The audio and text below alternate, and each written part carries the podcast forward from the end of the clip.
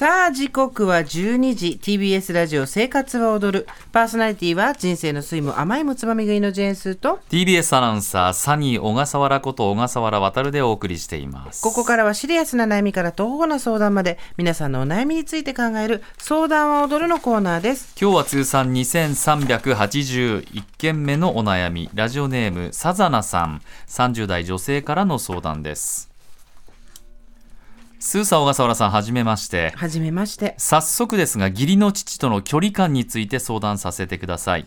私は30代半ば結婚8年目3年間の不妊治療の末に娘を授かりその娘はあっという間に1歳半になりました。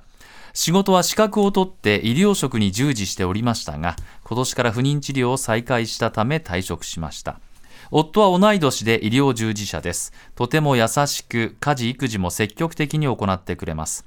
その夫の両親は生まれ育った田舎で歯科医を営んでいます。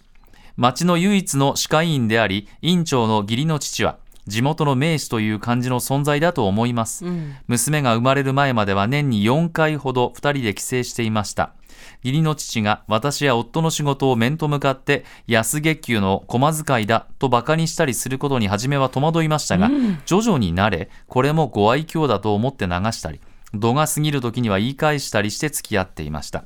ですが娘が生まれてから急に義理の父の私に対する言葉がきつくなったように感じ始めました、他人を例に挙げてどこの嫁もわがままだよな本当にと何度もしつこく大きな声で言ったり初めて熱を出して少しおかしな咳をする娘を救急外来に連れて行った後には面と向かって大げさなんだよなと怒鳴られたり不妊治療再開の報告に対してはうちには全く関係ないからと一周するなど他にもえっと思うことはたくさんありましたはい。その都度言い返せばよかったのかもしれませんが、それができなかったことに私は一番落ち込んでいるのかもしれません。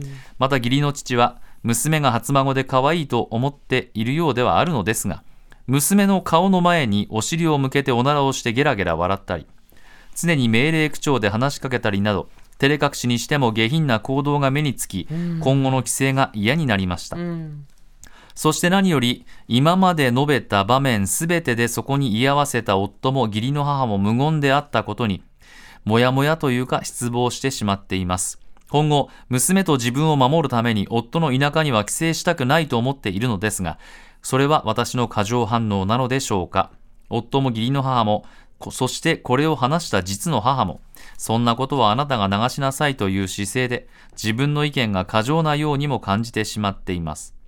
一方で義理の父に面と向かって私が心を削られていること娘のためにも今後は帰省しないと伝えるべきかといった考えも浮かびもうどうすべきかわからない状態です。ちなみに現在は不妊治療のためと言って帰省しておらず義理の父がこちらに来ることもないです。義理の母は娘に会いに3ヶ月に一度程度遊びに来てくれます。スーさん小笠原さんの率直な意見をいただければと思います。よろしくお願いします。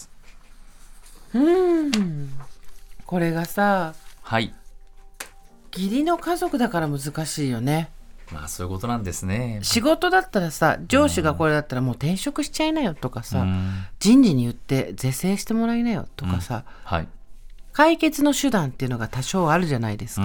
あと、まあ、実の親だったりした場合には、ひどい場合にはもう逃げちゃえばいいし、ん。ほっときなとか、あと面と向かって一度話せばとかになるけど、義理の親ってなると、あなかなかこれが、付き合いがここでい終わるわけじゃないし、お孫さんにとっては、まあ、てか、むおむ娘さんにとっては、大事なおじいちゃんおばあちゃんになるわけだし、ただこのいろんな理由はあれどその都度言い返せれ言い返せばよかったのに、それができなかったことに私は一番落ち込んでいるのかもしれませんっていうのはすごく気持ちとしてわかるよね。うん。思い出し怒りっていうかさひどいこと言われた時に、あっけに取られて言えなかったとかその時は嫌な気持ちにだけはなったけどうまくそれを言葉にできなかったっていうのを後から思い出して、あん時なムカつくなとか、あれ言ってやればよかったなとかっていうのってありません？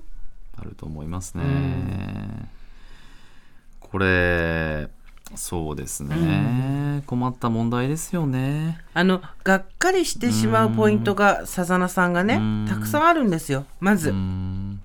えっ、と嫁いだわけでもないのに、うん。その帰省している時に、うん夫や私の仕事を面と向かって安月給の駒遣いだとバカにしたりとか、うん。ご結婚されて8年でしょ？今30代半ば、多分義理のお父さんは60代、まあ、せいぜい70代、70代。うん。でやっぱ安月給の駒遣いっていう言い方をなんだろう。もともと口が悪い人で、うん。もうひどいわねって周りに言われてる人ならわかるけど、それを言い合わせた夫も義理の母も無言でね流せっていう合図をしてくるわけじゃないですか。うん。っていうのが積もり積もったところであとこれが理由としてよくわからないんだけれど娘が生まれてから急にうん。言葉がきつくなったと、うん。これどうしてそういうことなんでしょうね。これそうですよね。うん。他人を例に挙げてどこの嫁もわがままだよな、本当にと何度もしつこく大きな声で言ってきたりっていうのはもう明らかにある種の攻撃なわけじゃないですか。とかあとはそうですね、このうちには全く関係ないことっていうのをいきなり不妊治療の話の時に言われたりとか、なんかそれこそ義理のお母様にうん。何が気に入らないんですかねっていうのをん。一回聞いてみたらどうかな、お父さんあの自分の夫もそうだけど。もちろん義理の関係っていうところだから直接対峙しない方がいいところたくさんあると思うんだけど、まあ、夫もあんまり頼りにならないわけじゃんこの件に関しては。ねで実のお母さんもそんなことをあなたが流しなさいっていうふうにて言ってきたのも傷ついちゃうよね。うん。まあねだからその家父長制みたいなものの下ではこれが正解になっちゃうんですよ。方法としてはこれしかない、め連綿と続くその家父長制っていうところ制度の中に組み込まれちゃうと、うーんそんなに我慢しなくていいし流したりしなくていいんだよってことを言いたいんだけど、うんそのシステムだとそれしかやり過ごす答えがないから辛いですよね。うん。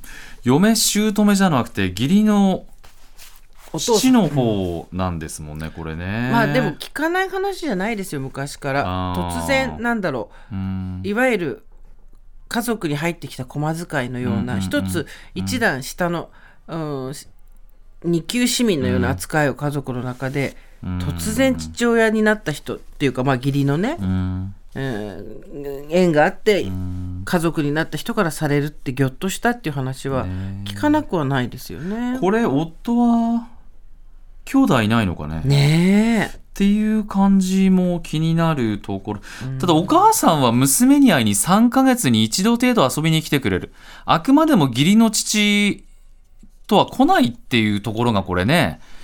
自分だからから言ったのそうなんだよ。が嫌なんじゃないですか。うん義理の父はやっぱりそうなんですよね。うんお母さんの方は逆にその、なんか、まあ何も言わないっていうタイプなのかもしれない。な 何も言わないっていうか何も言えないのかもしれないですよね。その、あの、お父さんに対してね。うんだから私だけはだからあの娘に会いに来てねあのいろいろこうお手伝いしてくれるというか、まあ、お父さんと一緒に来られるよりこっちも気が楽だろうしね。そうそうそうなんですよ義理のお父さんもこれ地元の名士でさやっぱり1歳半でしょ？まだ娘孫かの接し方も多分よく分かってないだろうしうんまあそのあたりでちょっとこうイライラしてるんじゃないですか、うんうん。これ子供って3歳ぐらいになると女の子はもうちょっと早いのかな？よく喋るようになるじゃないですか。そっからはもうちょっと俺関係性が変わってくると思うんでね。今行かなくていいんじゃないかっていうか規制は無理そうテレビ電話でいいんじゃないのうんっていう気はしますけどね、こんにちはって言ってればいいそうそう元気でやってますよ。よっていう、その不妊治療もあって今行けないんですって言って子供の顔だけは成長が早いんでね。うん。うん、そうそう。あの年に4回帰ってたんでしょこれ。それがすそごいよね。れすごいよね。4年に1回でいいよね。オリンピックでいいよね。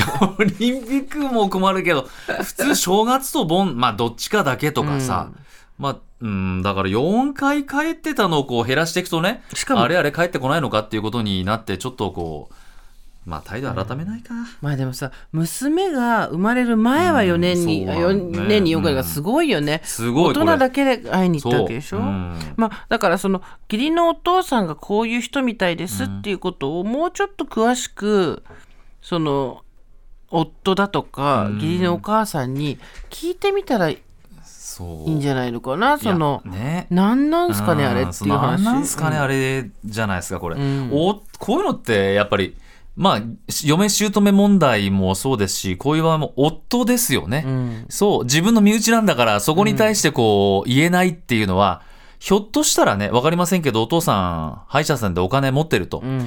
孫のためにだいぶ金銭的もし援助もらってるとかね。うんそういうことだったらちょっともうそれはもうやめてくれ、やめてもらって、うん。スパッとき、スパッとね、そう、行くたびにほらちょっとこれお孫にお小遣いだなんて言って甘えてるんであれば、まあちょっとやっぱりね、そこの関係性は変えなきゃいけないでしょうね。うん。うん行かないんであればね。うん。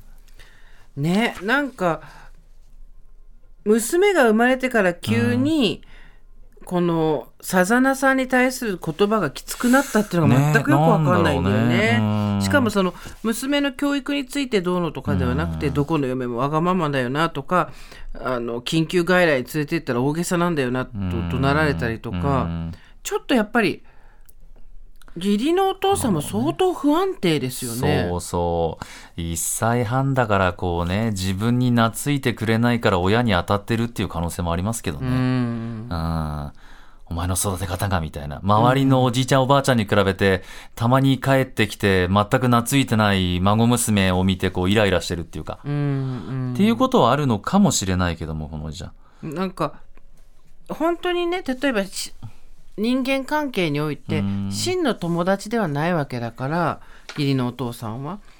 腹を割って話す必要は多分ないと思うんですよ。うんうんで、えーただなんでこの人こうなってんのっていうことは、より近い距離の人に今後の対策を練るために聞いた聞くのは一理あると思うんですね。うん。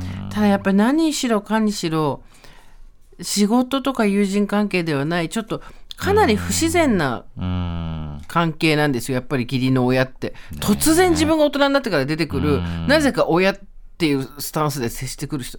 ごめんなだから私独身なんだよなっていう。の がほん本当やっぱりこれが嫌なんだなっていうのは自分でよくわかる話での煩わしさって多分こう自分たち二人じゃないところもいろいろ絡んでくるからでしょやっぱり。あとやっぱりその、うん。男の人は男の人女の人は女の人で、ちょっとやっぱりその振られる役っていうんですか、この役をやってくださいっていう役が。若干やっぱり現代にそぐわないところががあるんですよね。ね、そうね。例えばなんだろろう。じゃあ婿なんだからって言って下に見られたりするのも絶対ダメだし、夫なんだからって言って持ち上げなさいってのもおかしいし、なんだろう。通常のうん。一個人対一個人っていう人間関係が築けなくなるわけじゃないですか、うん。その役が振られたことによって大黒柱っていう扱いを受けることによってなんか仕事が休めないとかも変だしさ。やっぱこの振られる役がやっぱそぐわないんだよな。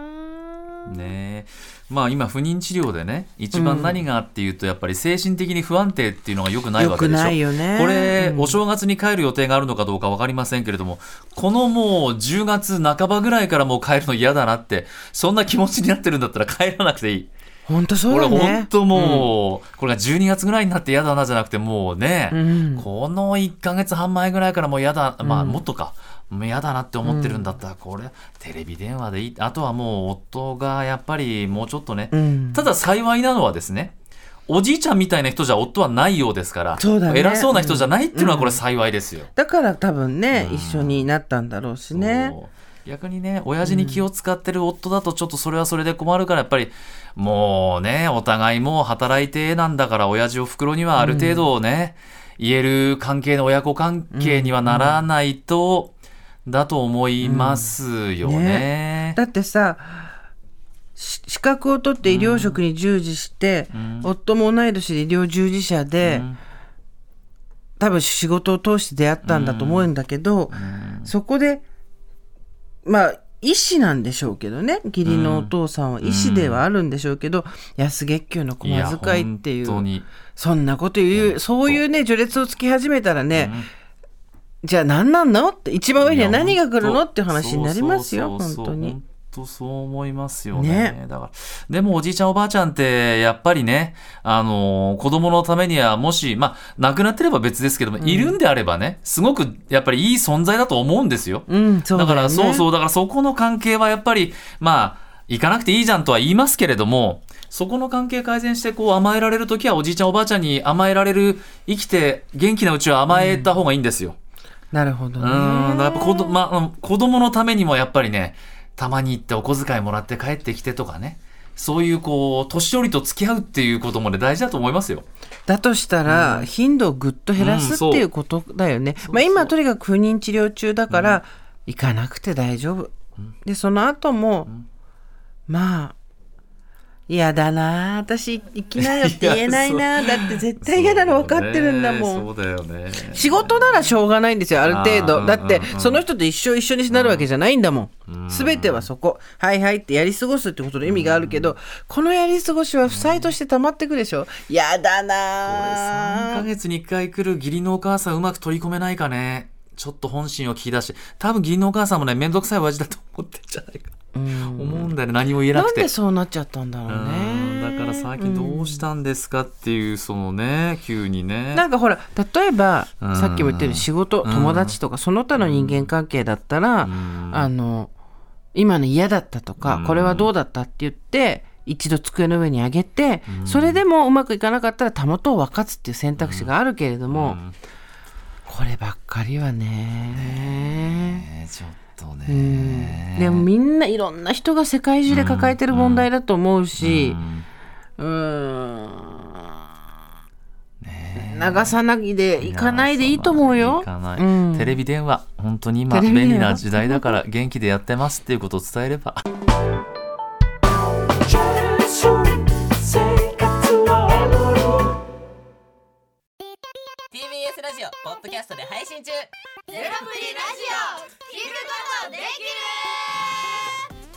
ーは LGBTQ ハーフプラスサイズなどめちゃくちゃ個性的な4人組クリエイターユニット。午前0時のプリンセスです。ゼロプリラジオ。もう好きなもん食べな。好きなの何でも鍋に入れたら鍋なんだから。マクド鍋に入れちゃおう。そしたら全部鍋。おならが出ちゃったことを何て言いますか？プリグランスバズーカ。ちなみにおしゃれではないよ。ゼロプリラジオ笑ってるやんこんな感じになります笑い方海賊になります。おうち最後にこの CM 聞いてるみんなに一言。